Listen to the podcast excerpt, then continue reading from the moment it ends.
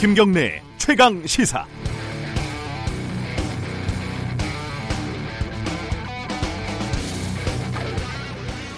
우리는 일본의 최근 행태에 대해서 비판을 할 때 이렇게 많이들 얘기를 합니다. 아베 총리는 필생의 과업인 평화헌법 개헌을 위해서 선거를 앞두고 지지층 결집을 위해서 한국에 대한 경제 보복을 이용했다. 그런데 그 더불어민주당 싱크탱크인 민주연구원이 현재 한일 갈등 상황이 우리 총선에 내년 총선에 긍정적인 영향을 줄 것이다 이렇게 전망하는 내부 보고서를 작성한 것이 드러나서 논란이 되고 있습니다. 참 아베스럽다라는 야당의 비판에 민주당은 크게 할 말이 없을 것 같습니다. 그런데 대응은 더 실망스럽습니다. 이인영 원내대표는 해명은 양정철 원장에게 직접 들으라고 했고 양정철 원장은 민주연구원의 해명을 맥락 그대로 이해해 달라고 말을 했습니다. 민주연구원의 해명을 볼까요? 민주연구원은 그 연구원의 보고서에 동의하지 않는다. 관련자에게 엄중한 주의 조치를 취했다. 이게 거의 전부입니다. 예를 들면은 제가 기사를 쓰고 출고를 했는데 이게 문제가 되니까 회사가 그러니까 저 같은 경우에는 뉴스타파가 제 기사에 동의하지 않는다. 이렇게 입장을 발표한 거하고 비슷합니다. 이게 이치에 맞는 얘기라고 보십니까? 이 보고서는 민주당 의원 전원에게 대외비로 발송이 된 겁니다. 이렇게 예민한 총선 전략 보고서 내용을 원장이 사전에 제대로 체크도 하지 않았다고요? 이 말을 여러분들은 맥락 그대로 이해할 수 있겠습니까? 그렇다면은 엄정한 주의 조치를 했다는 관련자의 원장은 양정철 원장은 포함이 되는 건가요? 안 되는 건가요? 정당이 총선에서 승리하는 것 중요합니다. 하지만 풀어야 할 문제가 있고 해결해야 될 당면 과제가 있으면은 거기에 집중하면 좋겠습니다. 떡고물부터 생각하지 말고요. 8월 1일 목요일 김경래 최강 시사 시작합니다. 네, 김경래 최강 시사는 유튜브 라이브로도 함께 하시고 있습니다. 어, 유튜브에서 KBS 일라디오 검색하고 들어오시면 되고요. 문자 참여 가능합니다. 문자 보내주실 번호는 샵 9730, 짧은 문자는 50원, 긴 문자는 100원 들어갑니다. 그리고 스마트폰 애플리케이션 콩 이용하면은 무료로 참여하실 수 있습니다. 많이들 보내주시고요. 자, 오늘 주요 뉴스 브리핑부터 시작하겠습니다. 고발 뉴스 민동기 기자 나와 있습니다. 안녕하세요. 안녕하십니까. 일본 얘기부터 해야겠죠? 미국이 한일 갈등을 풀 중재안을 제시를 했습니다. 네. 양쪽의 추가 보복을 중단하는 현상 유지 협정을 제안했다고 로이터 통신이 보도했고요. 네. 일본 아사히 신문 보도도 있습니다. 미국이 일본에는 화이트리스트에서 한국을 제외하는 결정을 하지 말 것 이렇게 제안을 했다는 거고요. 네. 한국에는 강제징용 피해자 원고 측이 압류한 한국 내 일본 기업 자산을 현금화하는 것을 중단할 것 이렇게 제안을 했다는 거. 각각 좀 물러나라 한 발씩 그런 얘기네요. 그런 것 같습니다. 미국이 중재 작업을 본격화했다는 그런 얘기인데요. 예. 하지만 예. 일본 정부는 내일 가기에서 한국을 화이트리스트에서 제외하는 결정을 내릴 가능성이 여전히 큰 것으로 전망이 되고 있습니다. 네. 그리고 오늘 태국 방콕에서 한일 외교 장관 회담이 개최가 되고요. 내일은 한미일 외교 장관 회담이 열릴 예정입니다. 지금 어 근데 일본 쪽에서는요 이런 중재안에 대해서 부인하고 있어요, 그죠? 그렇습니다. 공식적으로는 네. 그 부분이 조금 의아하더라고요. 지금 우리나라 국회의원들이 일본에 가 있죠? 여야 의원 10명으로 구성된 국회 방일 의원단이 어제 이제 1박 2일 일정으로 도쿄를 방문을 했거든요. 네. 무소속 서청은 의원이 단장입니다. 방일 의원단은 화이트리스트 제외 조치의 부당성을 지적을 했습니다.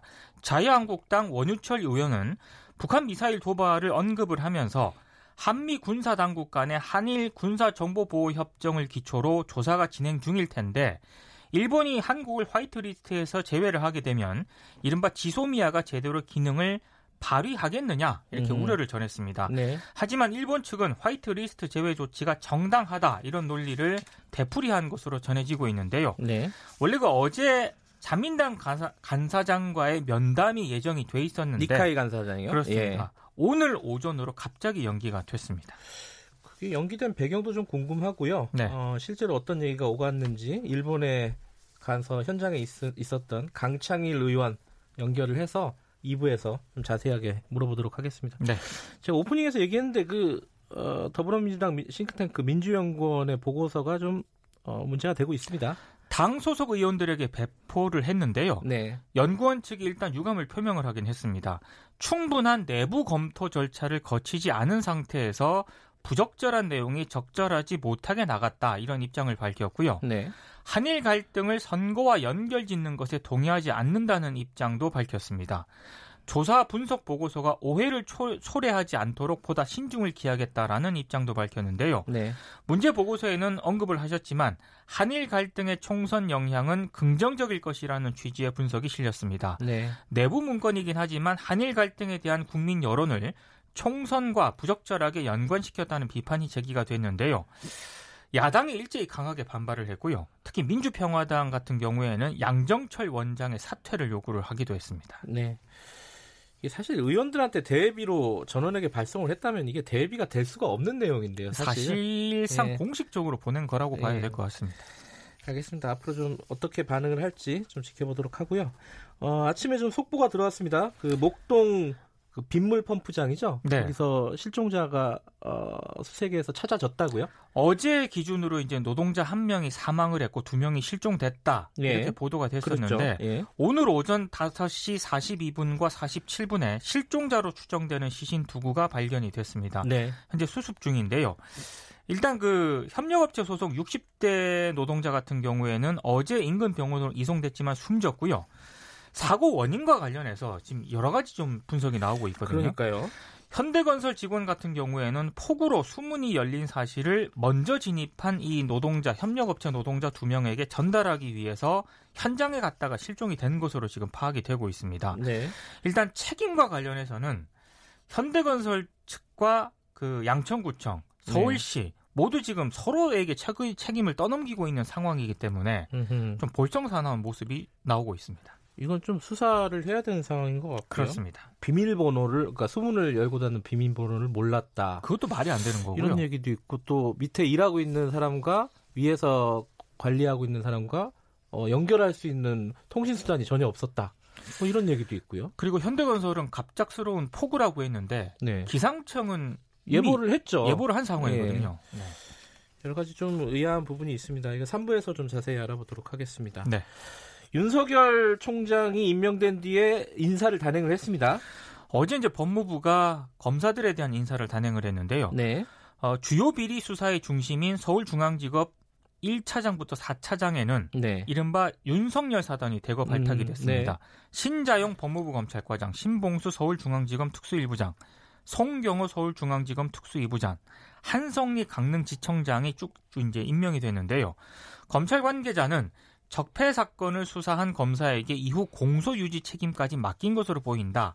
이런 해석을 내놓고 있습니다. 네. 특히 이번에 여성 검사들이 발탁이 된 게 주목이 되고 있습니다. 으흠. 법무부 법무과장, 대검 마약과장, 서울중앙지검 형사 6부장, 서울중앙지검 형사 9부장이 모두 여성 검사로 임명이 됐습니다. 네. 서울중앙지검의 여성부장 검사는 역대 최다인 5명이 됐는데요. 네. 어, 목포 부동산 투기 의혹과 관련해서 손혜원 의원을 기소했던 김영일 서울 남부지검 형사 6부장은 대검찰청 수사정보 1 담당관으로 이번에 인사가 발령이 났고요. 네. 특히 환경부 블랙리스트 사건을 수사했던 주진우 서울 동부지검 형사 6부장은 안동지청장으로 발령이 났습니다. 이 부분은 좀 뒷말이 좀 나오고 있습니다. 뭐 좌천 아니냐 이런 해석이 네. 나오더라고요. 그 좀 황당한 사건이었죠. 윤소아 정의당 원내대표에게 어, 뭐 협박성 소포를 보냈던 사람이 어, 진보 단체의 임원이었고요. 네. 어, 영장이 결국은 발부가 됐습니다. 어제 발부가 됐습니다. 예. 서울 남부지법 영장 전담 문성관 부장판사가 증거를 인멸하거나 도망갈 우려가 있다면서 이 유모 씨에 대한 구속영장을 발부를 했는데요. 어제 이유 씨가 영장 실질 심사를 위해서 남부지법에 출석을 했거든요. 네. 기자들이 소포를 왜 보냈느냐 이렇게 물었는데 아무런 답을 하지 않았습니다. 실제로 또 묵비권을 계속 행사하고 있다고 하더라고요. 그렇습니다. 예. 경찰 수사에서 묵비권을 행사를 예. 했는데요. 이 유모 씨는 경찰에 따르면 경찰 추적을 피하기 위해서 거주지인 서울 강북구 수유동에서 1시간 거리인 관악구 신림동의 한 편의점에서 해당 소포를 보낸 것으로 지금 파악이 됐고요. 네. 집으로 이동할 때는 옷을 두 차례 갈아입고 4시간 동안 버스, 택시 등 대중교통을 7번이나 갈아탄 것으로 파악이 되고 있습니다. 나름대로 뭐 작전을 한 것 같은 느낌이 그 들긴 이게 하네요. 다 CCTV를 통해서 확인이 된 그런 내용이거든요. 예, 좀 어설프게 했군요. 그렇습니다. 이, 좀 의아해요. 계속 이게 왜 그렇게 그러니까, 했는지 예, 의문이 여전히 예. 좀 풀리지 않고 있습니다. 이게 좀 경찰 아마 이제 기소가 되고 공판 과정에서 어, 정확한 사실관계가 드러나긴 할 건데 대진년이라 그러죠 서울 대학생 진보연합 이쪽에서는 네. 이제 정치적 탄압이다 이러, 이러고 이제 시위를 하고 하더라고요. 조작 사건이라고 계속 주장을 하고 있어요. 아직까지는 그런 부분이 좀 납득이 좀 안 안 돼요. 그렇습니다. 네. 자 마지막 소식 전해주시죠. 변희재 씨가 방송인 김미아 씨의 명예를 훼손했다는 이유로 1,300만 원을 배상하게 됐습니다. 대법원이 어제 확정 판결을 내렸는데요. 아, 김미화 씨가 변희재 씨와 미디어워치 발행사 미디어 실크 HJ를 상대로 낸 손해배상 청구 소송의 최종 확정 판결에서 김 씨에게 총 1,300만 원을 지급하라 이렇게 네. 원심을 확정했다고 밝혔습니다. 네. 변 씨가 미디어워치 발행인이었던 시절에 자신의 트위터에 김미화 씨를 친노 종북, 친노 좌파 등으로 표현을 하는 비방글을 올렸거든요. 아, 대법원이 김미아 씨의 인격권이 침해되었다고 인정한 이 2심 판결이 맞다 이렇게 판결을 했습니다. 아무나 보고 뭐 친노, 뭐 친, 친노 좌파, 뭐 종북 이렇게 얘기하면 안 된다 이런 어떤 메시지 같아요. 그렇습니다. 자, 어, 주요 뉴스 브리핑 여기까지 듣겠습니다. 고맙습니다. 고맙습니다. 고발뉴스 민동기 기자였고요. 김경래 최강 시사 듣고 계신 지금 시각은 7시 36분입니다. 계곡을 따라 쭉 뻗은 산길. 해발 973m에 오르니까 뜻밖의 공간에 이렇게 좋은 아침 시사 프로가 있네요. 도시에서 18년째 탐사보도에만 몰두해온 경래 씨. 이곳에서 맑고 명랑한 시사를 꿈꿉니다. 지금 여러분은 어떤 시사 프로를 원하세요? 도심 속 휴양림 같은 시사. KBS 일라디오 김경래의 최강 시사. 네, 어, 뜻밖의 시사 프로그램 김경래 최강 시사 듣고 계십니다. 아, 어제 북한이 또 발사체를 쐈습니다. 이게 이제 어, KN-23이라고 북한판 이스칸데르라고 불리는 미사일 쏜지 엿새 만입니다. 이게 어떤 건지에 대해서는 아직 명확하게 나오지는 않았어요. 어, 근데 오늘 아침에 북한 쪽에서 발표한 내용도 있고 이, 이 부분에 대해서 우리 군은 어, 대응할 능력이 충분히 있다 이렇게 국방부 장관은 밝히고 있는데 여기에 대한 우려도 있습니다. 그리고 왜 쐈는지 그 해석도 좀 분분하고요. 어, 관련된 내용을 자주국방 네트워크 신인균 대표 연결해서 좀 나눠보도록 하겠습니다. 안녕하세요. 네, 안녕하세요. 네, 이게 그 원래 어, 이스칸데르랑 비슷하다 이런 얘기를 계속 했었는데 오늘 아침에 보니까요. 어, 북한 네. 조선중앙방송에서 신형 대구경 조정 방사포를 쐈다. 네네. 뭐 이렇게 발표를 했어요. 이거 어떻게 된 겁니까? 좀 설명을 좀 해주시죠. 어제까지만 해도 그 그동안 지금 5월 4일, 5월 9일 그리고 이제 지난주 쐈던 익스칸데르형 미사일과 예. 같은 어, 그런 미사일을 더 저각으로 발사를 했다. 네. 왜냐하면 이제 지난번까지는 한 50km 고도를 비행을 했었거든요. 예예. 그런데 어제 쐈던 것은 이제 30km 고도 를 비행을 하고 예. 한 250km를 날아갔잖아요. 네. 그래서 이제 더 낮게 쏠 수 있는 능력이 있다라는 것을 과시했다. 음흠. 뭐 이렇게 이제 분석을 했었고 우리 국방부 장관도 직접 그렇게 이야기를 했어요. 네. 우리 국방부 장관은 또 뭐 그 어떤 탐지자산을 가지고 보고를 받았는지 모르겠지만 어제 이제 뭐 어떤 그 포럼의 기조 연설에서 네. 한 발은 250km, 한 발은 또 331km를 날아갔다 이렇게 또 이야기를 했거든요. 음흠. 그래서 어 이게 이스칸, 이스칸데르형 미사일의 완전 완성 단계에 이르러 가는구나라고 음. 분석을 했는데 네. 오늘 이제 조선중앙통신 중앙방송을 통해서 공개한 사진과 네. 어 그리고 김정은의 현장 지도 모습 이런 것들을 하고 그들의 발표 이런 걸 봤을 때 이게 이제 미사일이 아니고 방사포 즉 다련장 로켓이었다라는 거죠. 네. 우리가 알고 있는 그 흔히 알고 있는 300mm 방사포입니다. 아하. 그 300mm 방사포를 그 조정 방사포로 했잖아요. 예.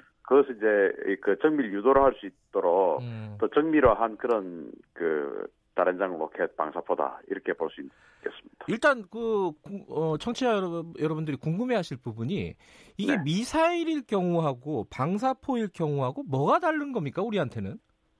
첫째 미사일은 위력이 엄청나게 강하죠. 네. 어, 미사일 같은 경우는 최 탄두 중량이 최소한 500kg 정도 됐을 테고요. 네. 근데 방사포 같은 경우는 어 이게 이제 그 그야말로 이제 포탄이거든요. 포탄을 네. 이제 뒤에 그 로켓 추진제를 달아서 이제 쏘는 그런 것이라고 보면 되는데, 네, 네. 어, 이거는 탄두 중량 해봐야 뭐 한 50kg 그러니까 거의 10배 또는 20배 이상의 위력 차이가 나는 그런 무기 체계입니다. 네. 그러면은 어 상대적으로는 미사일보다는 우리한테는 좀 덜 위협적인 어떤 어, 시험 발사였다 이렇게 볼 수 있는 건가요? 그건 아니에요. 그건 또 아니에요. 음. 네, 미사일 같은 경우는 네. 그 이제 그 유엔 제재 품목이잖아요. 네.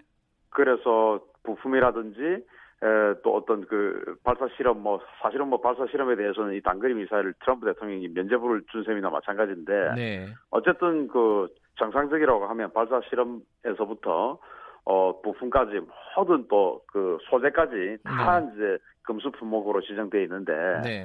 이 방사포 어, 예. 어, 이 같은 경우는 어 거의 대부분이 이제 그냥 재래식 무기이기 때문에 일반 음. 무기예요. 그러니까 예. 어 그렇게 제재 품목이 아니거든요. 예. 그래서 대량 생산할 수 있고 음흠. 미사일 같은 경우는 이제 한 번 쏘면 한번한 발이 날아가잖아요. 네. 그런데 이 방사포 같은 경우는 한 여섯 발에서 열두 발이 동시에 날아가 버리기 때문에 네. 에, 어떤 면에서는 이제 더 힘들다라고 음, 할수 있죠. 이것도 이제 그 북한에서 새로 만들어 가지고 시험 발사를 한 셈이 된가요? 되는 건가요?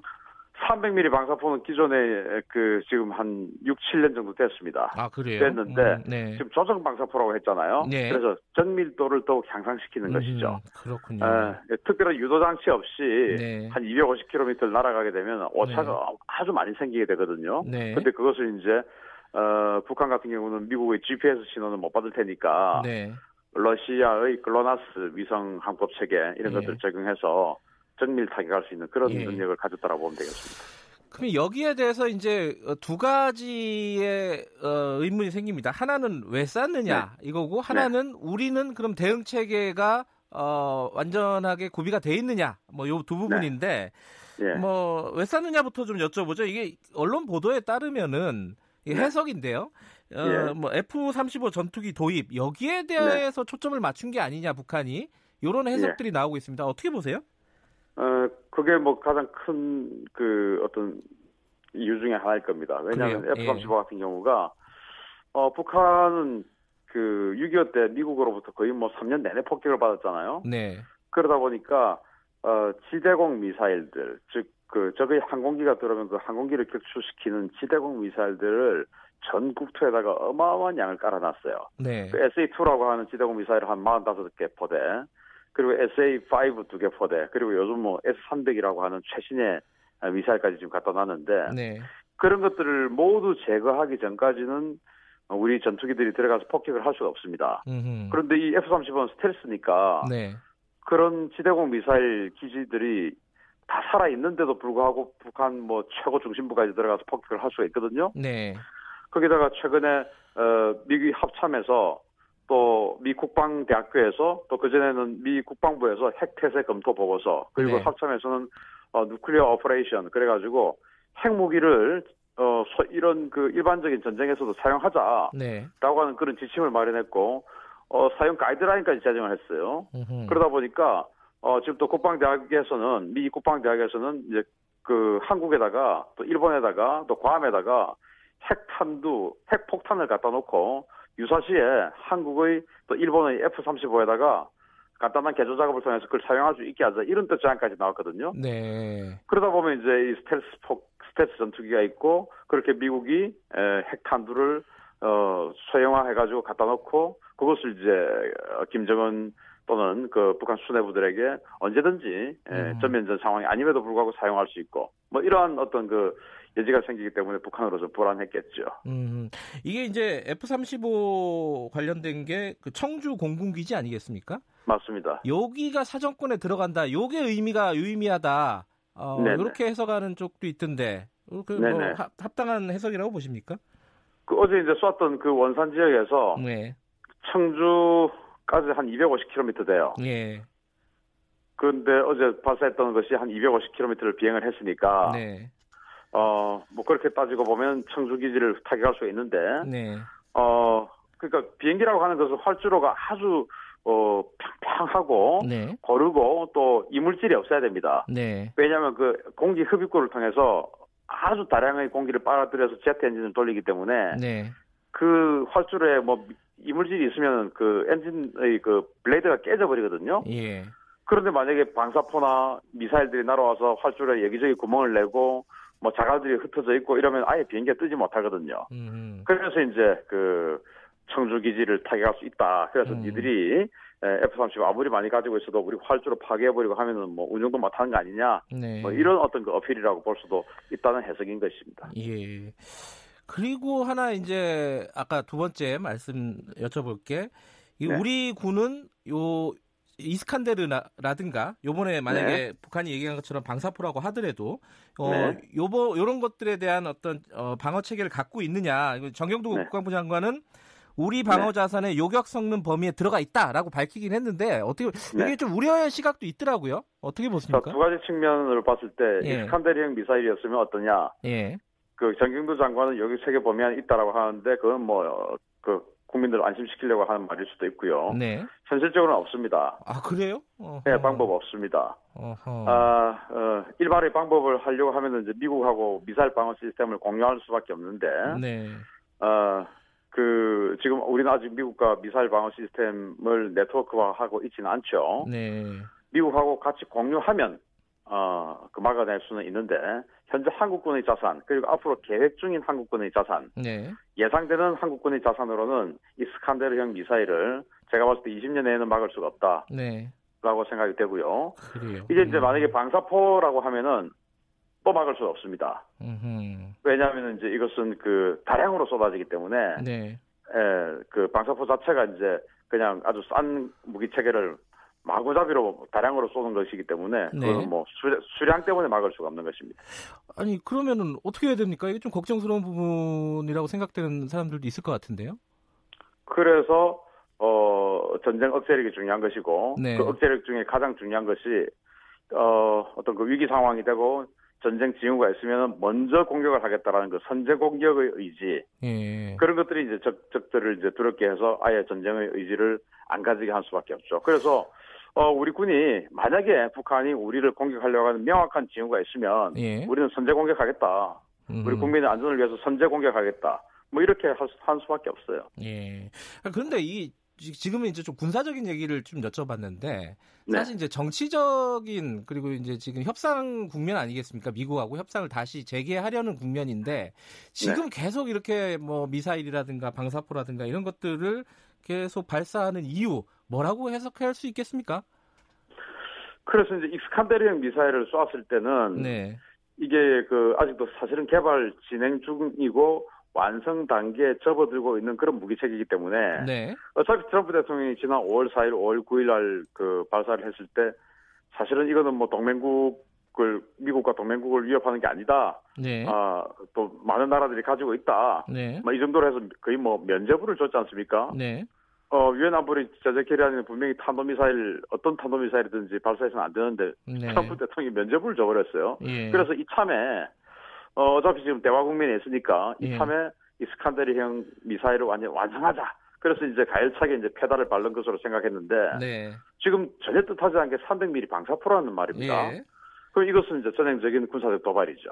음흠. 이것은 뭐 완성, 뭐 이런 것과는 전혀 별개로, 어, 그야말로, 어, F-35의 도입, 그리고 8월 달에 있을 한미연합 군사훈련, 네. 어, 이런 것에 대한 정치적인 어필, 뭐 이런 것이 더 강하다고 봐야 되겠습니다. 어, 신인균 대표께서는 이걸 좀 전형적인 도발이다 이렇게 보시는 거군요. 네, 그렇습니다.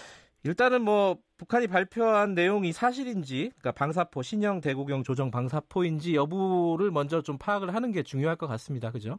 저는 이제 여기에서 대단히 음. 좀 안타깝고 네. 또 큰일 났다고 생각이 되는 것이 네. 분명히 장관이 네. 사전에 징후를 파악하고 네. 우리 이지스함을 그 동해에 보내놨다고 했거든요. 네. 그러면 북한이 탄도미사일을 발사하려고 하는 징후, 그러니까 뭐 감청을 네. 했던지 뭐 어떤 여러 가지 탐지 자산으로 아 북한이 지금 탄도미사일을 쏠려고 하는구나라고 예. 생각을 하고 우리 이지스 구축함을 지금 이제 동해로 보내놨던 것이거든요. 예. 그런데 이게 탄도미사일이 아니고 지금 다른장 음. 로켓이란 말입니다. 네. 그럼 이것은 이제 우리 군의 정찰, 예. 어, 능력, 정보 능력, 뭐 이런 것까지도 지금 아하. 아예 에, 완전히 그냥 허점이 보이고 있다라는 것이기 때문에 총체적인 어떤 난국이라고 봐야 되겠습니다. 알겠습니다. 일단 뭐 국방부의 반응을 좀 지켜봐야 될 것 같습니다. 오늘 말씀 감사합니다. 감사합니다. 자주국방 네트워크 신인균 대표였습니다.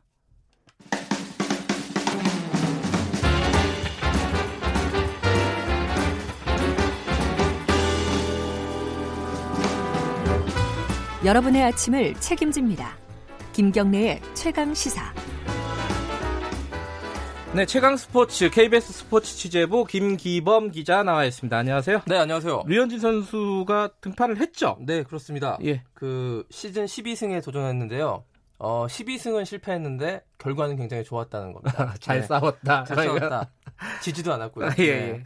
오늘 새벽 4시에 열렸던 경기인데 콜로라도 로키스와의 경기가 그 투수들의 무덤으로 불리는 쿠어스 필드. 아 그래요? 지난번에 한번 말씀드린 예. 적이 있는데 고지대기 때문에 음흠. 타자들 장타자들한테 굉장히 유리해서 예. 타구가 멀리 홈런으로 많이 나가는 그런. 경기장인데 류현진 선수가 대대로 이 경기장의 징크스를 극복하지 못했는데 드디어 오늘 그 징크스를 깼습니다.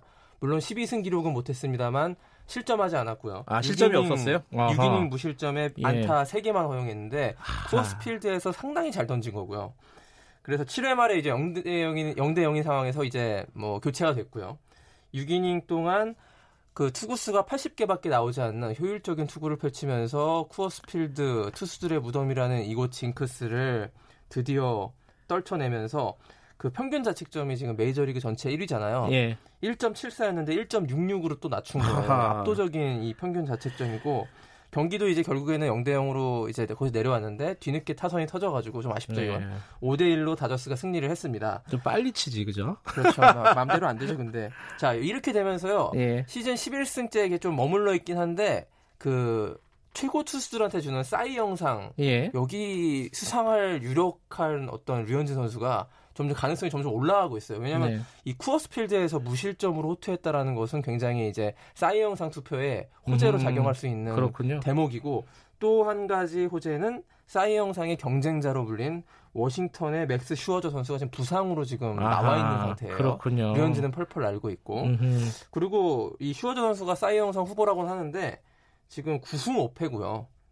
저 평균 자책점은 2.41입니다. 지금 음. 류현진 선수보다 이런 수치적인 면에서 떨어지는 네. 것이거든요. 그렇기 때문에 류현진 선수 쿠어스필드 징크스를 극복하고 시즌 11승, 평균 자책점 메이저리그 전체 1위. 지금 현재 상태로는 싸이 영상 후보 1순위입니다. 네. 아, 받겠네요. 네, 더 봐야죠. 네.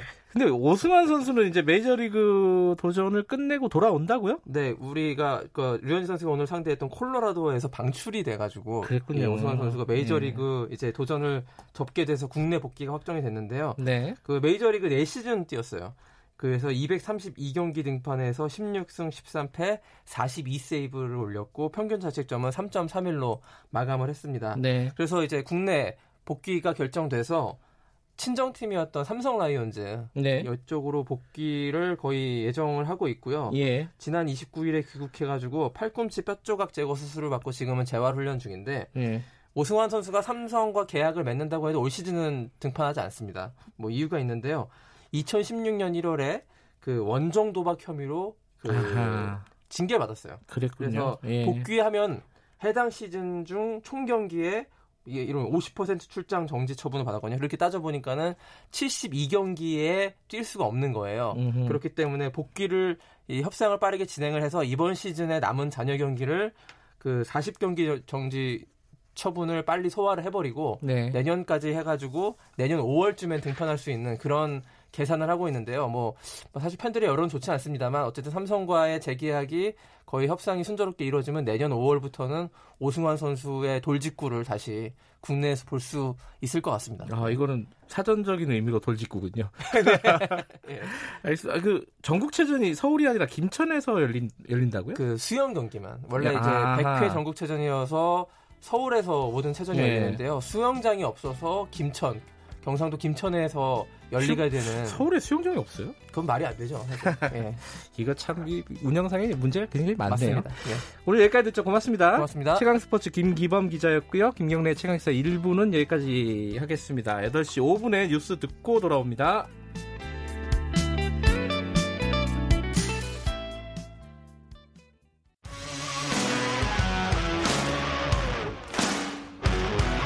탐사보도 전문 기자 김경래 최강 시사. 김경래 최강 시사 2부 시작하겠습니다. 2부는 어, 일본 얘기를 할 겁니다. 이 오늘 어, 한일 외무장관이 우리는 이제 강경화 외교, 외교부 장관이죠. 이 일본 수출 보복, 그러니까 경제 보복 이후에 처음으로 만날 예정입니다. 좀 국면 전환이 될지 어, 여기 관심사가 좀 관심이 모아지고 있고요. 내일 사실 이제 일본이 우리나라를 화이트리스트에서 배제를 할 가능성이 굉장히 높은 상황이고요. 어제 어, 국회의원들이 우리나라 국회의원들이 일본에 가서 지금 일본 쪽과 만남을 가지고 있습니다. 어제도 만났고 오늘도 어, 자민당 간사장과 또 만날 예정이라고 하는데요. 어제는 어떤 얘기가 오갔는지 그리고 좀 국면이 조금 대화 국면으로 가는 듯한 분위기도 있는데 실제로 그런 기류가 읽히고 있는 건지 현지 좀 연결해 보겠습니다. 더불어민주당 어, 강창일 의원인데요. 그 한일 의원 연맹 회장이시기도 합니다. 강창일 의원님 연결돼 있습니까? 안녕하세요. 네, 안녕하세요. 안녕하세요. 네. 예, 강창일입니다. 예. 예. 어제 하루 종일 좀 일정이 바쁘셨죠? 예, 예, 예. 예뭐 어제 오늘 계속 바쁘죠. 예. 예. 예. 어, 아침 일찍 연결해 주셔서 감사드리고요. 네, 네. 어제 분위기가 어땠습니까? 일본 의원 10명, 우리 의원 10명 이렇게 만났는데 언론에서 뭐 여러 가지 얘기가 나왔는데 의원님이 직접 느끼시기에는 분위기가 예, 어땠습니까? 예. 일본 쪽은? 그 저 저희들 한일 의원 연맹 파트너인 이단 의원 연맹이 있습니다. 이단 의원 연맹 이 저희들 이 와서 이 환영 오찬 간담회가 있었습니다. 그래서 네. 거기서 이런 거기에 뭐 자민당, 각당 거기 초당적으로 구성돼 있어가지고 자민당부터 뭐 여야당이 다 포함돼 있습니다. 네.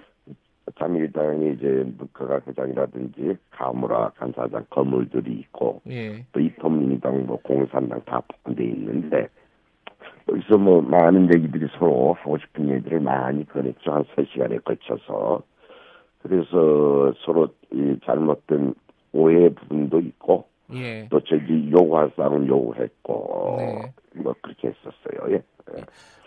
아, 저 의원님 지금 어, 호텔 예. 전화로 하고 계신 건가요? 아니, 핸드폰이에요. 핸드폰인가요? 이게 끊었다가 예. 좀 다시 좀 했으면 좋겠습니다. 잠, 잠시 끊어 주시겠어요? 음질이 너무 안 좋아 가지고요. 잠시 끊겠습니다. 예. 예, 예, 예. 아, 청취자 여러분들 죄송합니다. 이 음질이 너무 안 좋으셔 갖고 한 10분 들으셔야 되는데 어, 지금 끊었다가 다시 들으시는 게 아마 더 좋으실 것 같아요. 잠시 끊었습니다. 지금 일본에 가서 어, 일본 국회의원들과 계속 만남을 가지고 있는 어, 더불어민주당 강창일 의원, 한일 의원연맹 회장과 연결을 해서 얘기를 나눠보고 있습니다. 어, 일본 쪽 의원들이 우리는 당연히 이제 어, 지금 일본의 경제 보복 어, 이것이 부당하다 이렇게 역설을 했을 것이고요. 일본 쪽의 반응도 예상과는 크게 뭐 벗어나지는 않았던 것 같은데 실제로 현장에서는 어떤 어, 느낌을 받으셨는지 그리고 조금 의미 있는 얘기는 무엇인지 이런 부분들을 좀 여쭤보려고 하고 있습니다. 연결이 아직 안 됐네요. 아, 우리 그리고 어제 사실은 그 자민당 2인자라고 불리죠. 니카이 도시로 간사장 어, 만나기로 했었는데 어, 오늘로 연기가 됐다고 합니다. 그 이유도 한번 여쭤보고요. 아, 의원님 나와 계십니까? 어저께 어저께 만나기로 했는데 예, 예, 예. 연기했다가 예. 그래서 오늘, 오늘 아침에 만나기로 했는데 예. 에, 그것도 캔슬됐어요. 아, 오늘 아침 그래서, 것도 캔슬이 됐나요?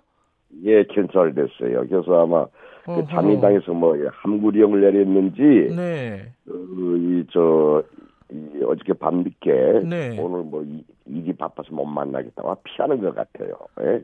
그래서 뭐 아하. 알았다 알았다 이렇게 신뢰를 범하지 마라 이렇게 해서 전화 끊었어요 어저께. 아 그래 그, 그 니카이 간사장이 사실상 그 자민당 2인자라고 불리지 않습니까? 뭐뭐 뭐 2인자인데 이제 요즘 그 뭐 권력 쟁투인지 뭔지 어디 뭐 옮긴다는 얘기도 있고 뭐 자꾸 이 왔다 갔다 하고 그래요. 근데 원래 약 예. 약속이 돼 있었나요? 니카이 간사장하고? 돼 있었죠. 예. 어, 어저께 3시 반에 만나기로 했는데 연기했다가 어저께 밤늦게 오늘 아침 그래서 10시 반에 만나기로 했는데 예. 예. 좀 어렵다 이렇게 해서 알았다 알았다 이렇게 신뢰 범하지 마라 이렇게 얘기했다고요. 예. 아 그럼 오늘 아침에 다시 전화가 온 겁니까 그쪽에서? 아니 어저께 밤늦게 아, 밤늦게요. 아하. 예, 예, 예, 예. 근데 이 좀 이건 외교적으로 관례 아니 뭐 결례 아닌가요, 이거? 결례죠. 이런 네. 신뢰 보면 안 되는 거죠. 결례죠. 음. 뭐 외교적이라고까지는 하지 못해 우리가 이 국회 방문단 아닙니까? 그래서 네. 각 당을 바, 각 당을 방문하고 있거든요. 네. 그래서 어저께 공산당, 저 공명당도 만나고 오늘도 뭐 입헌 민주당 다 만나는데 네. 자민당이 이리저리 핑계대면서 피해버린 거예요.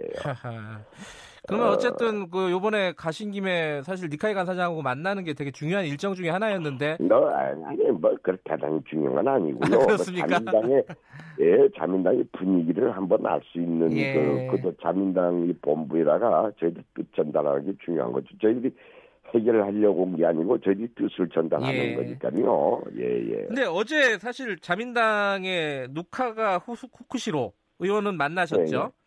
네. 예, 가와무라 간사장도 만나고. 예, 어떤 뭐라고 만나고. 예, 구체적으로 이번 사태에 대해서 뭐라고 얘기를 하던가요? 일본 쪽에서는? 예, 서로, 거, 예, 서로 걱정들을 많이 하죠. 예. 서로 걱정하면서 잘 풀어나가자. 예. 그리고 또 우리의 요구 사항도 얘기했고 예. 협상 테이블이 우선 앉으라. 예.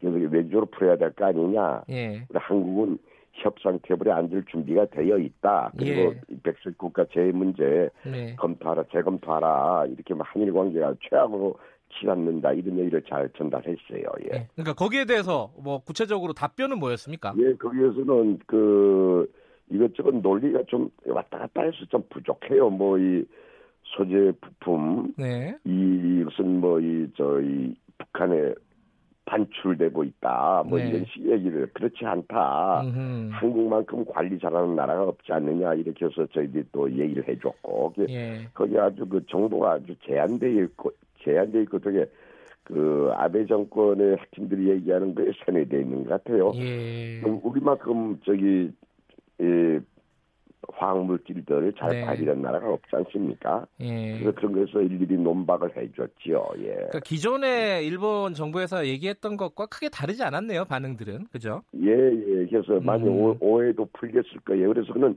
실무자들끼리 얘기하면 진실이 나올 거 아니냐 이런 예. 얘기도 해줬고요. 예, 예.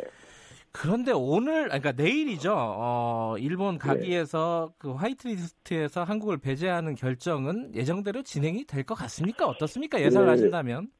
지금 자민당 지금 오늘 그 자민당 방문이 취소됐지 않습니까? 네. 이것에 대해서 에, 안 만나는 거 보니까 아마 강행하려는 의지가 강한 것 같아요. 저희 느낌은 그렇습니다. 예. 그래서 뭐 만, 만나도 저희들한테 뾰족한 예, 답변을 못 내니 피하는 게 아니냐 이런 느낌을 갖고 있고요. 네. 여기에서는 이제 좀 기다려봐야 되는 건 이제 미국의 네. 중재 역할이 가장 클 것 같아요. 예. 미국이 어떤 식으로 중재하느냐. 네. 지금 이제 이 삼국 외무 장관이 만나 만나지 않습니까? 네. 여기서 미국의 중재 역할에 따라서 에, 결정될 것인데 현재는 아주 이 강행할 것 같아요. 예. 그, 지금 미국 중재를 말씀하셔갖고 여쭤보는 건데요. 네. 그 지금 언론 뭐 외신 미국 특히 이제 미국 쪽 외신에서 나오는 걸 얘기를 들어보면은 미국이 중재안을 제, 제안을 했고 미, 일본한테는 화이트리스트 배제 요거를 좀 잠시 멈, 춰놓고 한국은 예, 예. 일본 기업 자산 매각 요거를 좀 멈추고 예. 요런 정도의 중재안을 내, 놨다 이렇게 지금 보도가 되고 있습니다. 네, 여기에 네, 대해서는 강창일 의원님은 어떻게 보십니까? 예, 그것도 하나의 안으로 그건 네. 뭐 정부 측에서 정부 측에서 깊게 고민해야 될 부분이고요. 네. 그 어떤 하나의 안으로서 충분히 그 고민해 볼 수 있는 부분이라고 생각을 합니다. 예. 뭐 저희들이 뭐 이 국회의원이 이랬다 저랬다 얘기는 예. 예, 적절하지 않습니다. 예. 근데 일본 쪽에서는요. 그 예컨대 뭐 스가 요시대 관방장관 같은 경우에는 이 중재 사실 자체를 부인을 하더라고요. 이거 어떻게 봐야 될까요? 부인하다가도 아니 부인하다가도 또 뭐또 뭐, 언론 보도에 의하면은 예. 뭐이 뭐 가능성이 있는 것처럼도 얘기하고 뭐 이 저뭐 뭐이 정치라는 게 뭐 이 알고 있으면서도 부인도 하고 막 그러는 거 아니겠습니까? 예, 예. 그래서 근데 조금 뉘앙스가 좀 달라지기도 있고 예. 잘 모르겠어요. 뭐, 예.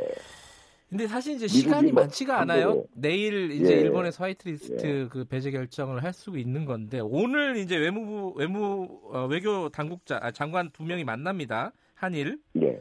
네. 이게 뭔가 국면 전환이 대화 국면으로 좀 갈 수 있는 분위기가 될 것 같습니까? 어떻습니까? 미국이 미국의 그 역할 나름에 따라 있다고 생각합니다. 각각 각각 만나는데 네. 한미일 이제 3국 외무장관 회담을 자기가 나서서 미국에서 네. 예, 중지하겠다 뭐 이렇게까지 얘기했지 않습니까? 예. 그래서 그좀 두고 봐야죠. 뭐그 음. 어떻게 될지.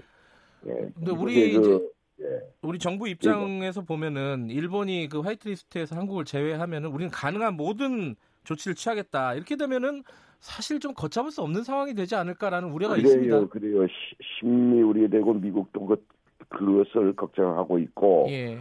에, 일본에서 강하게 우리 걷잡지 못한다. 네. 그러니까 뭐 한일 관계 완전 파국 상태로 갈 수밖에 없지 않느냐 여러 차례 경고성 발언을 했습니다. 이 네. 일본에서 예. 그러니까 그렇게 안 되기를 바라는데 뭐 그 이 일본 정부의 태도를 한번 주목해 봐야죠. 예. 근데 어제 그 만남에서요. 사실 어 한일 의원들이 공동 어떤 입장문이라든지 성명서라든지 이런 걸 좀 어, 작성을 할 수도 있었던 거 아닌가요? 이건 거의 불가능한 분위기였나요? 아니 그 뭐 공동 성명문 뭐 이거 예. 우리가 뭐 무슨 그런 집단은 아니고요. 예. 공동 입장 입장문 같은 거 발표할 수는 있는데 네네. 에, 각각 각각 하기로 했어요. 그 아하. 같이 저희들이 입장문은 이제 이래 이런 얘기가 오갔다 오갔다 이것을 이제 일본 측에 보여주고 예. 예 그것을 가지고 이제 저희들은 이제 한국 기자분들께 네. 그 뭐이 보고 형식으로 이제 하게 되겠지요. 예, 예, 예. 그 자민당 말고요. 다른 당들 있잖아요. 그뭐 연립여당이라고 할 수 있죠. 공명당도 그렇고 다른 야당들 그러니까 민, 어, 일본의 그쪽은 네. 분위기가 어떻습니까? 예컨대 이제 뭐 공산당 같은 경우에는 이 지금 아뭐 입장이 어, 뭐 저희들과 똑같은 입장이에요. 아 그래요? 어, 음. 예, 그런데 이제 공명당은 이제 어저께 이제 그 장시간 네. 간담을 했는데 네. 공명당도 많이 오해를 하는 부분이 있고 단나나 네네. 공명당 보고 당신들이 좀 앞장서서 네. 중재 역할을 하라 강력하게 요청을 했습니다. 예. 그래서 뭐 잘 알았다. 네. 어, 뭐 그런 답변이 왔고 저희들은 하고 싶은 얘기 전부 했어요. 왜요? 협상 테이블에 앉아야 될 거 아니냐. 네. 외교 풀어나가자 이런 얘기 때문에 자기네도 노력하겠다 이런 얘기는 들었는데 네. 이 화이트 국가 그 제외 문제에 대해서는 에, 조금 뭐 이 거기가 뭐 열린 여당이긴 하지만은 네. 그 아베 측의 강경한 입장이 있어서 좀 머뭇거리는 그런 음. 분위기였습니다. 예, 예. 그 얘기도 나왔 전달하겠다고 했어요. 예, 예. 전달하겠다고. 예. 어제 만남에서 네. 이 얘기도 나왔다고 보도를 봤습니다. 한일 군사보호 협정, 아, 군사 정보 보호 협정, 네. 지소미아. 요거는 우리도 폐기할 수 있다 이런 어떤 어, 입장을 전달을 하셨죠. 아니 그게 아니고 예. 당신들이 계속 한국을 적대적으로 한다면은 네. 뭐 안보 불안 국가라고 한다면은 네. 한국은 안보 불안 국가고 일본하고 어떻게 지소미아 네. 유지할 수 있겠느냐 뭐 이런 식의 그 문제 제기가 있었죠. 네. 특히 원희철 의원님 같은 경우가 강하게 문제 제기했어요. 네. 안보 불안 불안 국가라고 하는데 화이트 국가 배제하는 게 예. 그러면 어떻게 지소미아 안보 불안 국가고 어떻게 지소미아 군사 보호 협정 계속 유지할 수 있겠느냐 예. 하는 얘기를 이제 원희철 의원 같으신 분이 강하게 일본 측에 어필했죠. 예. 예. 일본 반응은 어땠어요? 거기에 대해서는? 뭐 거기서는 뭐 지소는 유지돼야 된다. 그래서 좀 일본 측 얘기가 좀 궁색해요. 아, 앞뒤가 잘 안 맞아요. 예, 음. 앞뒤가 잘 안 맞아. 예. 예. 저희 의원님들이 가서 이제 입장을 전달하고 이런 부분들은 이제 오늘까지 활동을 하실 거고 네네네. 오늘도 여러 행사갔어요. 예. 그 지금 뭐 특사 파견 얘기도 뭐 여기 여기저기서 좀 나오는 분위기도 있는 것 같기도 한데 그 의원님 생각은 어떻습니까? 좀 정부에서 아니 뭐 특사라는 게 예. 싸우려고 특사 파견하는 게 아니잖아요. 사전에 그렇죠. 물밑 작업이 어느 정도 된 다음에 예. 푸는 과정에 나오는 거지 뭐 특성부 조금 파견해서 뭐 하겠다는 얘기예요. 예. 그러니까 사람들이 잘 몰라서 특사 특사 얘기하는데 특사는 사전에 음. 물밑 작업이 다 끝난 다음에 가서 이제 이 손을 맞잡고 이렇게 하는 게 특사지요. 그렇죠. 그러면 예. 이제 어, 아직까지는 어, 분위기가 특사 파견 이 정도까지는 무르익지 않았다 이렇게 보시는 거네요. 그죠, 그죠, 그죠, 그죠. 사전에 조율이 다 끝나야 예. 특사 형식으로 하든지 한국 뭐 정부 대표 형식으로 갈 수 있겠지요. 예. 그 이거 마지막으로 네. 하나만 여쭤보겠습니다. 국내 네. 얘기인데 민주연구원이 지금 한일 갈등이 내년 총선에 긍정적인 역할 영향을 할 것, 미칠 것이다. 이런 보고서를 의원님들한테 쭉 보냈어요. 강 의원님도 받으셨을 것 같은데 이거 뭐, 어떻게 보십니까?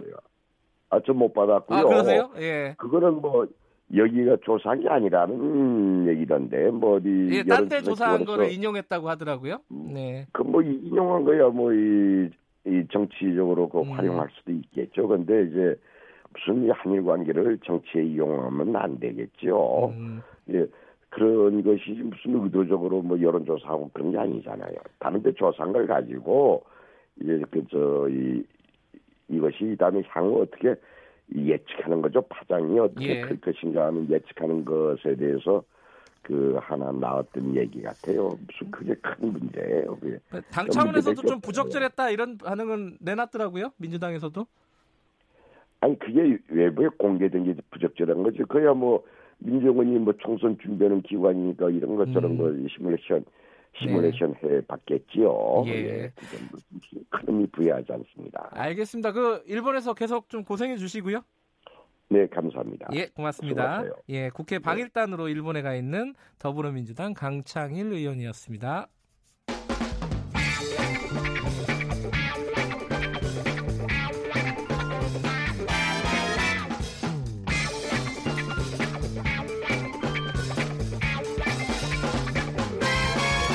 윤태곤의 눈. 예, 윤태곤의 눈 의자와 전략그룹 더모아의 윤태곤 정치 분석 실장 오늘도 나와 계십니다. 안녕하세요. 네, 안녕하세요. 자, 오늘 일본 얘기 좀 이어가 볼게요. 네. 그 내일 결정을 그렇죠. 내릴 가능성이 높다고 다들 예상을 하더라고요. 예. 그러니까 우리도 대응 태세를 갖추고 있는 거죠. 네. 그제 이제 국회 외통위가 열렸는데 강경화 장관이 여러 대응 태세를 갖추고 있지만 구체적으로 밝히기 어렵다고 말을 했어요. 네. 뭐 당연한 건데 일본이 이렇게 하면 우리는 이렇게, 저렇게 하면 저렇게. 뭐 그렇게 대응하는 시나리오지 않습니까? 네. 말하자면 일본이 이제 공을 던지고 우리가 그 공을 때리는 건데 그럼 우리가 먼저 구체적 전략을 밝힐 수는 음, 없잖아요. 그렇죠. 예. 하지만 어떤 포메이션으로 대응할 것이냐. 어... 뭐 433, 뭐, 이런 식의 윤곽은 드러나는 것 같아요. 큰, 큰 틀의 그림. 그렇죠. 어떤 예. 거죠? 조금만 구체적으로. 예. 어제 일본 수출 규, 규제 대책 민관정 협의회가 열렸습니다. 예, 예. 이건 이제 이전에 청와대에서 문 대통령하고 여야 대표들 회동 때 나온 이야기인데 그게 구체화된 거예요. 민관정. 예, 민을 앞에다 붙였죠. 예. 예. 어디 어디가 들어가는 거죠, 그러면? 자, 음, 그 민부터 이야기해야 예. 되나? 민부터 이야기하면은 이제 박용만 대한항공회의 소 회장, 아, 경제계, 예, 예. 김영주 무역협회 회장, 김기문 중기중앙회 회장, 그다음 한국중견기업협회, 뭐 경총 이렇게 자리를 했고 그리고 예. 한국노총하고 민주노총도 참석 대상이에요. 어, 근데 이제 그렇군요. 한국노총은 어제 위원장이 해외 출장 때문에 못 나갔다라고 네. 했고 민주노총은 좀 내부 의견 수렴 중이다. 여기는 이제 뭐 52시간 부분에 대해서 음. 완화하는 거 이런 것 때문에 그런 것 같고 네. 이제 정치권에서는 5당의 정책위 의장들이 참여했고 오히려 자유한국당은 위상을 높여서 정진석 일본 수출 규제 대책 특위 위원장, 예, 그다음 정부에서는 홍남기 부총리, 성윤모 산업통상자원부 장관, 김상조 정책실장 등이 참여를 했습니다. 어, 거의 뭐 총망라됐다 이렇게 볼 수도 있겠네요. 제가요 무슨 바르게 살기 캠페인, 올림픽 유치 이런 네. 이슈를 제외하고는 이런 구성은 처음 보는 것 같아요. 아 이렇게 총망라 기구로 네. 해가지고 예. 예. 홍 부총리가 이 비공개 해동 이후에 브리핑에서 일본 수출 규제 조치가 매우 부당하고 부적절하다는 점에서 의견 일치를 했다. 7개 사항의 합의문을 발표를 했습니다. 그래서 이제 뭐 기업의 역할, 재고 확보, 수입선 다변화, 설비 신증설 뭐 이런 부분. 그다음 대중견 기업은 기술 개발을 위한 중소기업과의 상생 협력 노력. 정부는 R&D 지원, 금융 지원, 뭐 정치권은 입법 제도 개선에 필요한 사안을 지원할 것이다 이렇게 밝혔는데 사실 이런 기구에서 아주 구체적인 방안을 내기는 그러니까 어려운 이거 사실 사실이에요. 지금 말씀하신 게다 네. 중장기적인 그렇죠. 그런 그리고 또뭐 예. 여당하고 야당하고의 시각 차도 조금 있는 것이고 네. 하지만 이게 이 정도 구성이면은 대한민국을 총망라하는 것이고 네. 어떤 이제 공감대라든지 합의된 사항이 의회, 행정부, 경제계, 노동계까지 즉각적으로 전파될 수 있는 거지 않습니까? 그러네요. 네. 예. 그래서 어제 한국당 같은 경우에는 그 정진석 위원장이 예.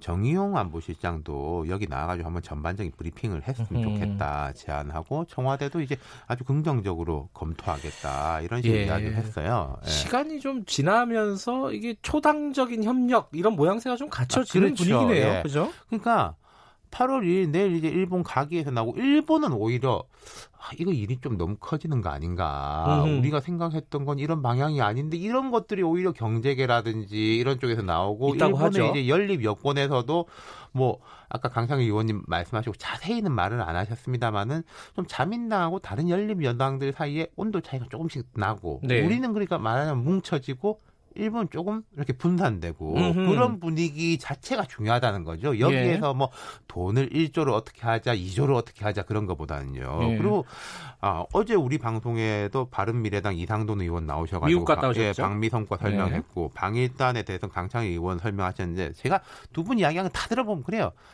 딱히 이제 뭐 뾰족하게 답은 그래, 안 나오는데 맞아요, 맞아요. 예. 근데 우리나라의 이제 여야 의원들이 호흡을 맞춰가는 거. 아까 이제 강창희 의원도 설명하셨던 게 지소미아 문제에 대해 가지고 원유철 의원이 강력하게 이야기했다는 음, 거 아닙니까? 자, 자유한국당 그렇죠. 예. 아니 이런 식이면은 우리가 유지해야 되냐? 음. 지금 한국당이 국내에서는 아니 우리가 지소미아 같은 건 지켜야지 우리가 먼저 이런 이야기하면 안 된다는 상대적으로 보수적 관점을 견지하고 있지만은 음. 나가서는 다르고 오히려 좀 총대를 매주는 게 있죠. 여당 의원이 말하기에는 조금 이렇게 운신의 폭이 좁을 수 있는데 야당 의원이 그런 총대를 매주고 나가 보니까 호흡이 맞는 거예요. 이런 식으로. 그러니까 이런 걸 좀 진작에 꾸렸어야 돼요. 그렇군요. 예. 근데 아까 강창일 의원 연결도 했지만은 예.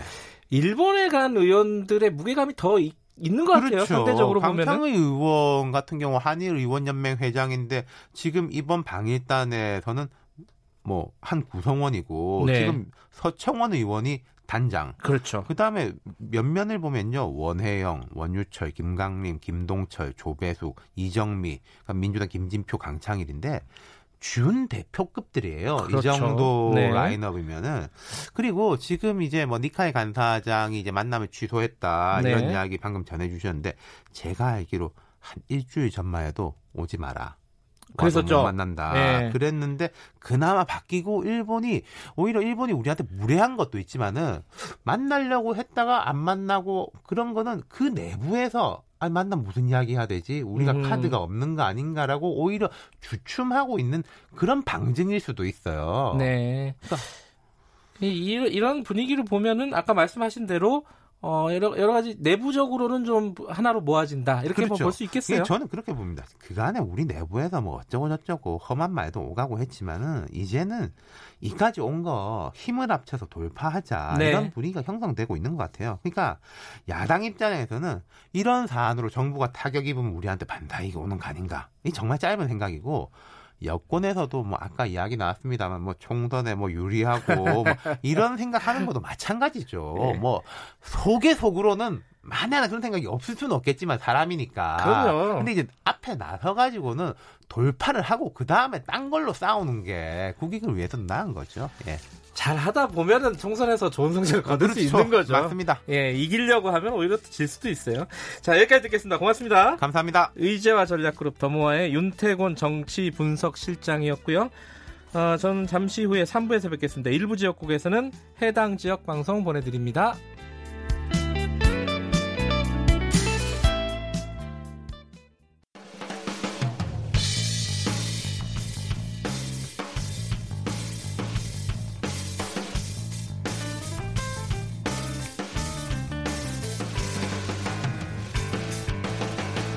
김경래의 최강 시사.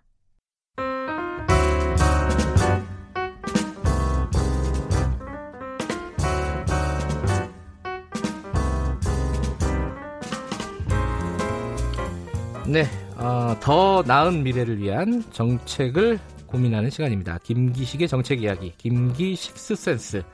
자, 김기식 더미래연구소 정책위원장 나와 계십니다. 안녕하세요. 예, 안녕하세요. 어, 지난주에 어, 제가 없는 동안에 진행을 해주셔서 감사드립니다. 네, 땜빵 했습니다. 네, 덕분에 어, 대통령도 못 가는 휴가를 제가 다녀왔습니다. 오늘 이 또 결국은 일본 얘기랑 좀 연결이 되는 얘기네요. 네, 네 이게 네. 우리가 지금 누구야 그 어, 현대중공업이 대우조선해양을 인수를 한 거 합병을 하려고 하고 있는 예, 거잖아요. 예, 예. 여기에 대해서 일본이 지금 반대하고 있다고요? 네, WTO에 네. 제소를 하고 이게 왜 그런 거예요? 이게 잘 그러니까 경제 얘기 좀 어려운 거니까 좀 좀 친절하게 좀 설명을 해주세요.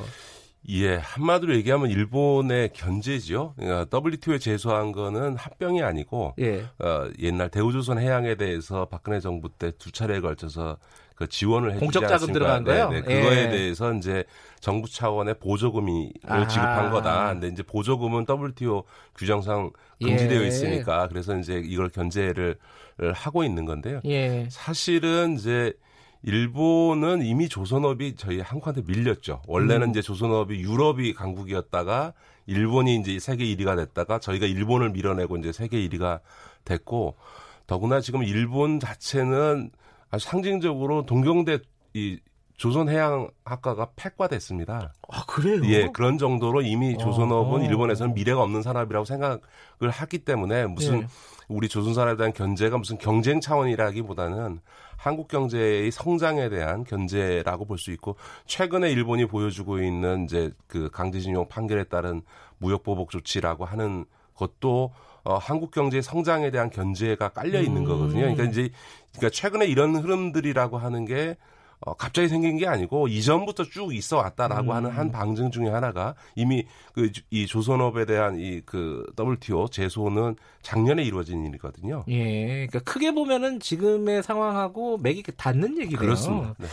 근데 이게 실제로는 이 그 공적 자금을 투입을 한 게 조선해양 조선 조선 대우조선해양에 음. 공적 자금을 투입을 한 게 이 불공정 무역 행위가 되나요? 어떻습니까? 뭐 그렇게 될 가능성은 없습니다. 사실은 아, 그래요? 예, 예, 예. 그러니까 아. 저희가 다 그런 것들 고려해서 음흠. 이미 그때는 제가 정무위에서 그 과정을 다 함께 협의를 했습니다만 아, 계시, 국회 예, 계실 때 예, 그렇죠. 이거. 그래서 예. 그 당시에도 이미 아, 대우조선해양에 대한 지원을 할 때 이게 WTO 위반 가능성을 검토해서 그것을 다 피하는 방법들을 통해서 했기 때문에 음. 사실상 WTO 어, 제소했다고 해서 저희가 제재받을 가능성은 없는데 다만 일본이 저희를 견제하고 있는 거죠. 음, 그러니까 일본이 WTO에 제소를 한 거는 일단 뭐 좀 형식적인 어떤 견제 행위 뭐 그렇죠. 뭐이 정도로 보면 되겠네요. 네. 그런데 이제 문제는 일본에서 이 지금 현대중공업이 대우조선을 인수하는 걸 반대를 하고 있어요. 네, 네. 아니 몇 가지 좀 헷갈리는 부분이 있어요. 아니 일본이 남의 나라 뭐 인수 합병에 대해서 바, 반대를 하는 건 또 뭐고 반대를 하면 그게 실질적으로 어떤 유효한 것인지 뭐 이, 이, 이 부분이 좀 궁금합니다. 예, 그러니까 이제 그 이게 반대를 아직 공식화한 건 아니고요. 네. 일본 조선업계가 반대 의사 표명을 했고 네. 어 기업 결합 합병이라는 게 이제 법률용어로 기업 결합 심사인데요. 네. 이제 담당해야 될 어, 일본 기관에서 아직 공식 입장이 없습니다. 이제 이제 세계적으로 그 시장 점유율이 높은 1, 2위 업체들 간의 이 기업 결합 합병이 이루어질 경우에는 이제 글로벌 경제하에서는 글로벌 경쟁력을 제한할 수 있다라고 하는 점에서 네. 거대 기업 간의 합병의 경우에는 주요 경제권별로 기업 결합 신사를 다 따로 받아야 됩니다. 그러니까 예를 들어서 아, 우리 현대중공업하고 음. 대우조선해양이 기업 결합을 하려면 중국, EU, 미국, 일본 다 각각마다 기업결합 심사를 해서 우리나라 공정거래위원회만 심사를 받는 게 아니고 다 승인을 받아야 되는 거죠. 근데 그렇군요. 이 중에서 한 나라라도 반대할 경우에는 네. 사실상 어려운 게 지금까지 이런 그 큰 규모의 국제적으로 점유 시장 점유를 갖고 있는 큰 기업들이 기업 결합 심사를 하는 데 있어서 어느 특정 국가가 반대했을 때 기업 결합을 강행한 전례가 없습니다. 음흠. 그러니까 만약에 일본이 만약에 그 지금은 뭐 업계 반대입니다만 그게 아니고 일본의 어, 기업 결합을 심사하는 정부 기구가 이걸 불허할 경우에는 네. 어, 기업 결합을 하는 것 자체는 안 되는 건 아닙니다만 기업 네. 결합을 그럼에도 불구하고 강행하게 되면 일본으로부터의 수주를 할 수 없는데 일본으로부터 저희가 배를 수주하지는 않습니다. 네. 그러니까 그래서 별 문제 없는 것 같지만 만약 그럼에도 불구하고 우리가 강행하게 되면 조선업도 일본에서 무슨 부품이나 이런 거 다 조달해야 되지 않습니까? 네. 이제 이런 문제들에 대해서 일본이 제재를 가할 수 있기 때문에 사실상은 어 일본이 그 불허를 하게 되면 우리 음. 기업 결합에 상당히 심각한 타격이 온다고 볼 수 있죠.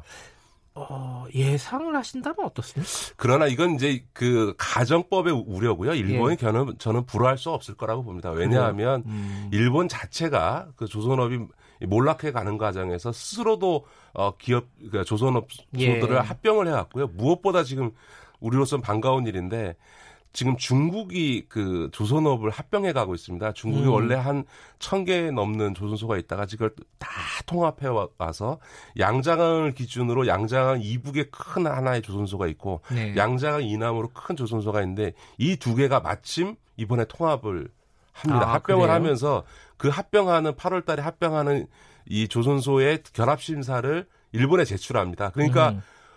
중국하고 일본하고 우리가 같이 제출을 하는데 음흠. 중국은 승인해주고 우리만 불허해준다는 게 이게 국제사회에서 받아들여지기가 어려운 거고요. 그렇다고 해서 둘 다를 불허하게 되면 이제 중국하고 맞짱을 떠야 되는데 그거는 일본도 못하는 거기 때문에 네. 아마도 일본이 불허할 수는 없을 거다. 다만 시간을 질질 끌면서 음. 어, 우리한테 좀 타격을 준다든지 혹은 어, 승인은 하는데 조건을 붙인다든지 하는 이런 좀 이른바 속된 말로 해코지하는 이래 좀, 음. 좀 이렇게 이런 이런 것들은 좀 할 수는 있겠죠. 조선업은 뭐 좀 뭐 그렇다 치고요. 지금 내일 당장 그 화이트리스트 국가에서 리스트에서 배제를 우리나라를 할 가능성이 높다 이렇게 지금 예상을 하고 있지 않습니까? 네, 네. 네. 어, 윤석께서는 어떻게 보십니까? 제가 지난번에도 그 이 방송에서 말씀드렸습니다만 네. 아베의 이번 조치들이라고 하는 게 단순히 강제징용 판결 때문이 아니고 네. 오랜 기간 검토한 전략적 그 결정이었기 음. 때문에 저는 이, 이 사안이 이렇게 조기에 끝나지 않을 거다라고 음. 예상을 해왔고요.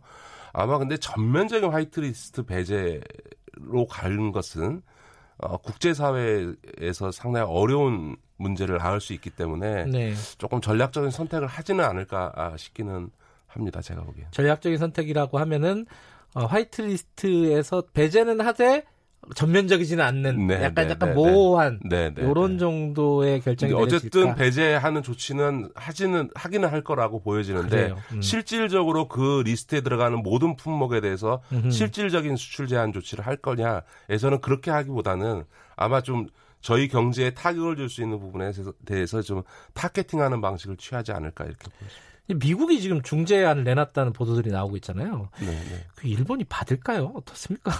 지금 지금 말씀하신 걸로 보면은 받을 가능성이 어, 일본 말을 들을 가능성, 아니 미국 말을 음, 음. 전면적으로 수용할 가능성은 좀 없어 보이기도 아니죠. 합니다. 미국이 전면적으로 나선다면 아마 음. 그 일본으로서 여러 가지 고민을 하지 않을 수는 그래요. 없을 거라고 보여지고요. 음. 다만 어, 우리가 지금 일본을 설득할 카드가 별로 없기 때문에 지금 제일 중요한 거는 국제사회 특히 미국이 을 우리 편으로 끌어들이는 게 굉장히 어, 중요하다고 저는 보여지고요. 네. 그런 점에서 보면 최근에 뭐 지소미아 그 한일 군사 예. 정보 보호 협정을 파기한다든지 이런 얘기가 나오는데 저는 이거 점에 대해서는 상당히 우려합니다. 그렇게 접근해서는 안 된다. 왜냐하면 어 우리가 스스로 확전하려고 하는 방식으로 가서는 곤란하다라는 거죠. 그러니까 음. 그러니까 다시 말해서 국제사회나 미국이 볼 때 일본이 좀 무리한다, 너무한다라고 음흠. 판단을 해서 일본의 압박을 가해야만 그나마 일본이 저희와 협상을 하고 대화를 하지 네.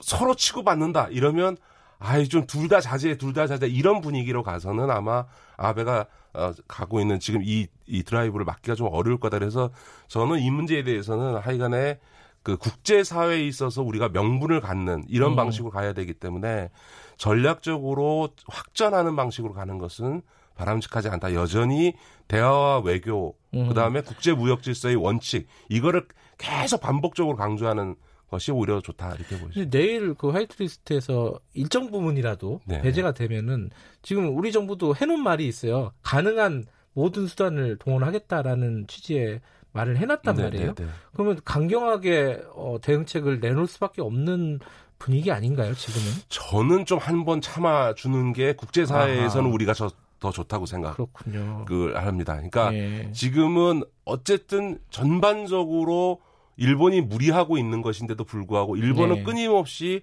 한국과 미국, 그러니까 일본 간의 정치적 분쟁 문제로 만들어 감으로써 네. 국제 사회를 중립화시키려는 전략을 취할 것이기 때문에 우리가 싸움을 할 때는 이기자고 하는 거고요. 또 하나는 싸워서 이기더라도 자기 양패 구상하면 안 되잖아요. 그렇죠. 우리의 피해를 줄여야 되지 않습니까? 상처뿐인 승리 이런 것도 그러니까, 오히려 그렇죠. 안 좋죠. 예. 상처뿐인 승리가 되어서는 안 되기 때문에 네. 이기기도 하고 우리 손해를 줄이려면 피해를 네. 줄이려면 전략적으로 지혜롭게 가야 된다. 그런 점에서 보면 한 번 참더라도 저는 마지막까지 국제사회를 우리 편을 끌어들이기 위해서는 전략적으로 인내하는 어, 이런 지혜도 좀 필요하다 이렇게 생각합니다.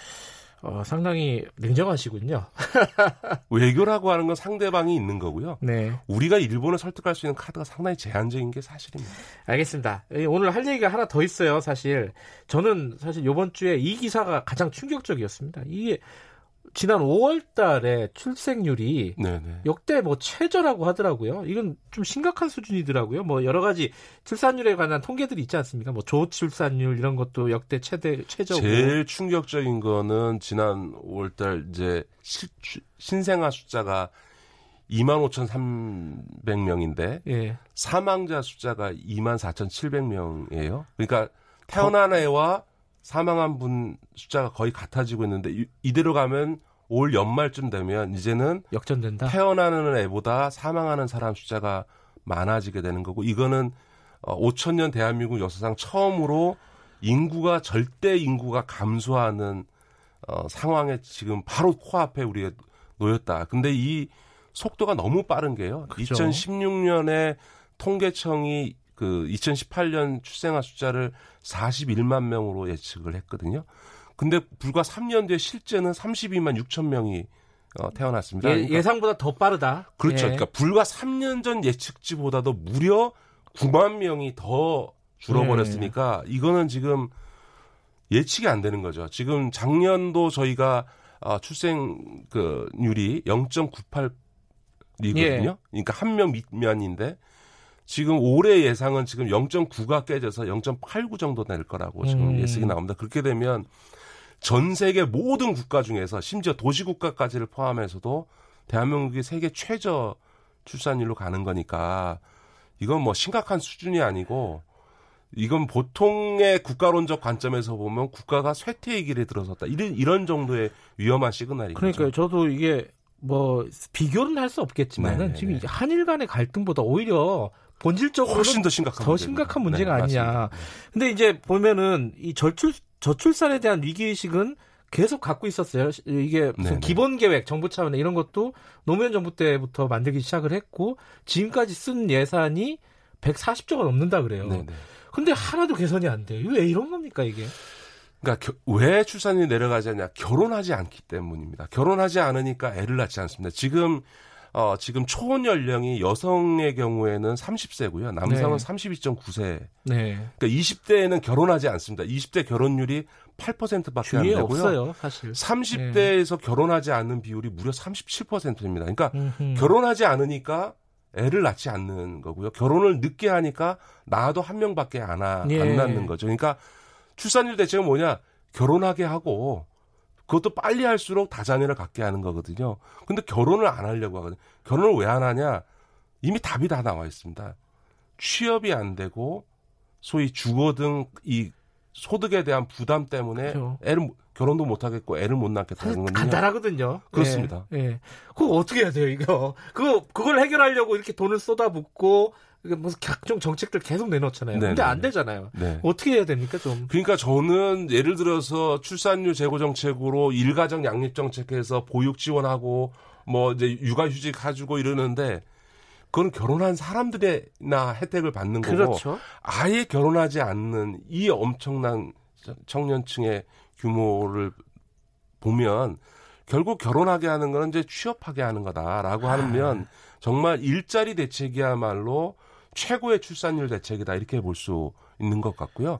그런 점에서 보면 최근에 이제 홍남기 부총리가 언급했던 정년 연장, 소위 고령 사회에 있어서 네. 나이 드신 분들의 일자리 때문에 정년 연장하고 고령자 취업 기업한테는 인센티브를 주겠다 이런 얘기를 했는데 지금 우리 현실은 지금 나이 드신 분 이럴 때가 아니고 젊은 애들이 지금 이 상태에 두어서는 안 된다. 오히려 청년 음. 일자리에 모든 정책에 초점을 둬야 된다. 왜냐하면 지금 예상으로 하면 2060년 가면 이 경제활동 인구 한 명이 노인 한 명을 먹여 살리는 네. 구조로 인구 구조가 변합니다. 이건 지탱 가능하지 않은 사회가 된다는 예. 거죠. 그런 점에서 보면 무엇보다 양질의 일자리에 정년을 연장할 게 아니라 오히려 양질의 정규직 일자리는 빨리 청년들한테 넘겨주고 네.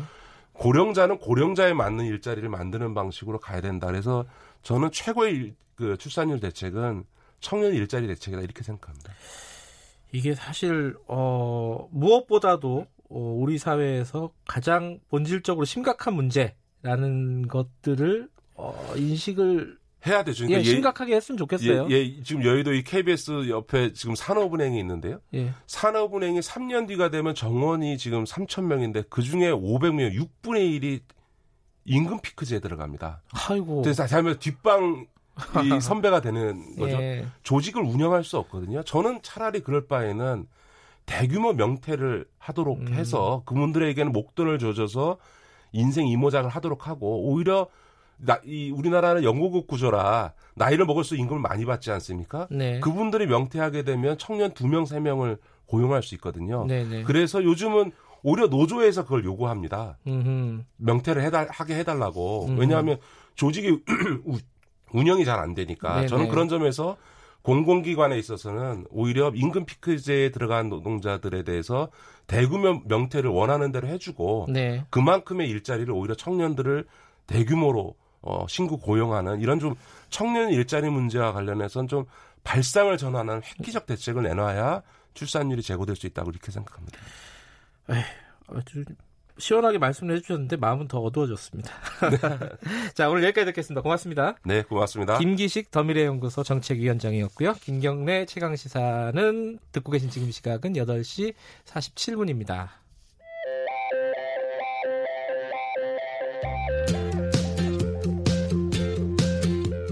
오늘 하루 이슈의 중심 김경래의 최강 시사 네, 어, 목동 빗물 펌프장에서 한 명이 숨지고 두 명이 실종됐다가 어, 오늘 두 명의 시신을 수습을 했습니다.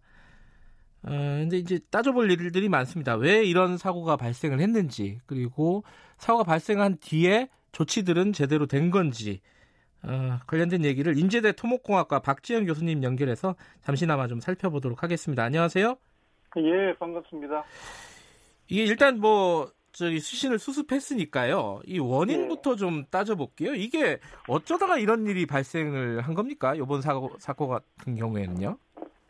음, 청취자들의 이해를 돕기 위해서는 이 시설에 대한 이해가 좀 필요합니다. 네네. 어, 이 시설은 갑자기 이 도시 지역에 쏟아지는 게릴라성 호우 같은 게 왔을 때요. 네. 도시가 빨리 침수되기 때문에 이 침수되는 물을 처리하기 위해서 지하에 큰 이 우수 저류조를 만들어 두었다라고 보면 되거든요. 네. 그러니까 이 시설 규모가 매우 큽니다. 지금 언론에서도 나와 있지만은 어, 직경 10m 정도 되는 네. 터널이 3.6km, 네. 어, 그리고 5.5m 정도 되는 유도 터널이라고 하는데요. 네. 어, 유도 터널이 이 저지 수직구 쪽 낮은 쪽에 있는 게 900m 그리고 또 높은 지역의 물을 빼는 게 약 한 300m 정도로 네. 돼 있고 이 터널 안에 들어가는 물량이 45만 톤 정도 됩니다. 그러니까 굉장히 큰 저류조가 되는 것이죠. 네. 그리고 또 비가 오면은 일시적으로 어, 우수관로에 흘러가던 물을 넘쳐서 침수를 시킬 수 있는 도시를 침수시킬 수 있는 물을 저리시설로 집어넣기 위해서 네. 어, 유입 수입 수직구라는 시설을 만들고 네. 거기에 수문을 달아놓는 그런 시설입니다. 그래서 수문을 열면은 물이 바로 들어갈 수 있게끔 돼 있는 것이죠. 그래서 네. 설계상으로는 초당 약 한 200톤이 넘는 물이 동시에 들어갈 수 있는 정도의 그런 시설이 됩니다. 예. 그래서 어 설계 내용에 보면은 예, 빗물이 그 45만 톤에 다 차는데 걸리는 시간은 24분 정도면 가득 차거든요. 그렇군요. 아, 48분 정도 걸립니다. 48분요? 예. 네, 그리고 수문을 열어서 끝단까지 약 한 4km 이상 되는 그 터널을 통과해서 도달하는데 걸리는 시간이 약 한 24분 정도 걸리기 때문에 모든 상황이 매우 빠른 시간 내에 일어난다는 것을 염두해 두시고 이, 그, 이 사안을 보셔야 네. 이해가 될 수 있다는 것이죠. 그 일단요, 이 작업자들이 그 네. 내려가서 이렇게 직접 뭔가를 어, 시설을 점검해야 되고 이렇게 사람이 해야 되는 부분입니까? 이건 반드시 어떻습니까? 보통 이제 시설물들에 대한 평가는 어, 육안으로 확인도 하고 합니다. 근데 대부분의 시설은 네. 우수기가 오기 전에 에, 상시적인 점검을 하기 때문에 네. 에, 사람이 직접 내려가서 확인하고 하더라도 큰 문제가 없는데 네. 이번 사안은 상시적인 점검이 아니고요. 네. 이 시설이 12월 달에 완공이 되거든요. 예. 12월 달에 완공이 되기 때문에 이 성능들에 대한 시험 운영을 하는 그런 기간이었기 때문에 네. 어쩔 수 없이 이 비가 오는 상황이라도 어, 작업자들이 내려갈 수도 있는 그런 상황이었다라는 것을 음. 예, 상정해 둘 필요가 있을 것 같습니다. 근데 이게 집중호우가 온다고 예보가 돼 있었어요. 근데 이게 네. 그 작업을 강행하는 거는 좀 문제가 있는 거 아닌가요? 어, 이게 집중호우가 온다고 하더라도요. 예. 어, 우수갈로에 지금 그 언론에 의하면은 예, 수문이 우수갈로 수위에 예, 원래 70%가 되면 열리게 돼 있는데 네. 예, 이거를 50%나 60%나 이렇게 낮춰놨다 예. 아, 그런 얘기들이 있는데 예, 그 얘기는 뭐냐면은 비가 어느 정도 왔을 때에 예, 물이 20, 50%나 60% 찰지에 대한 것들은 정확한 타이밍은 알기 어려운 부분이 있었을 거고 네. 현장에서도 어, 그럼에도 불구하고 어, 작업자가 내려가서 체크해야 될 부분들이 있었을 거고 음. 하기 때문에 그런 문제가 이렇게 예, 얽혀 있었던 거 아니냐. 네. 저는 그런 어, 생각이 듭니다. 그래서 예. 이게 일반적인 시설하고 조금 차이 나는 거는 일반적인 시설은 완공되고 난 뒤에는 그 우수기 전에 예, 점검을 하는 그런 한다든지 할 때는 크게 네. 뭐 이런 위험은 없는데 네네. 예, 지금 이거는 시험 운영이기 때문에 시험 음. 운영은 비가 올 때 하지 않으면 안 되기 때문에 네. 예, 이런 어떤 그 위험 상황에 노출된 것이지 않나 그런 생각이 듭니다. 근데 이번에 지금 어, 나오고 있는 얘기 보면은 이 밑에 작업자들하고 위에서 감독하는 어, 관리자하고 의사소통할 수 있는 통신 수단이 없었다. 그래갖고 네. 직접 내려가서 어, 지금 위급한 상황을 전달할 수밖에 없는 그런 상황에서 사고가 더 커진 거 아니겠습니까? 그렇습니다. 이 이거는 좀 뭔가 문제가 있어 보여요. 이게 원활하게 좀 의사소통이 돼야 되는 거 아닙니까? 지상하고 그렇습니다. 지하하고. 예, 원래 그 항상 EAP라고 예. 비상 행동 어, 플랜 같은 것을 만들어 놓거든요. 네. 저도 이게 매뉴얼이나 시험 운영에 대한 매뉴얼이나 이런 부분들을 어, 한 번 더 조사를 해봐야 된다는 생각이 드는데요. 어, 일단은 지금 원래 그 시설은 내부에 그런 어떤 알람 기능이나 그런 것들이 없습니다. 왜냐면은 네.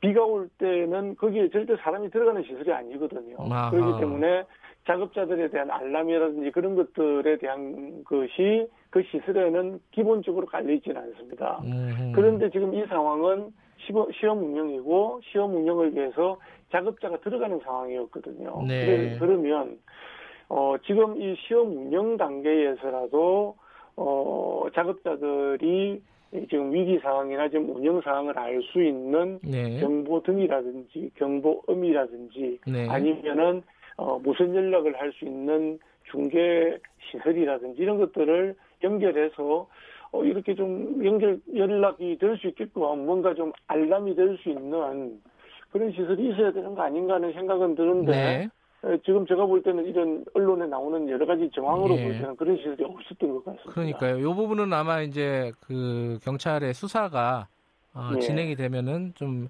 어, 어떤 규정이나 이런 부분들을 어겼는지 이 부분은 좀 확인이 될 것 같고요. 예, 근데 이제 예. 한 가지 어, 청취자 여러분들도 기억을 하실 텐데 2013년도에 예. 굉장히 큰 사고가 있었어요.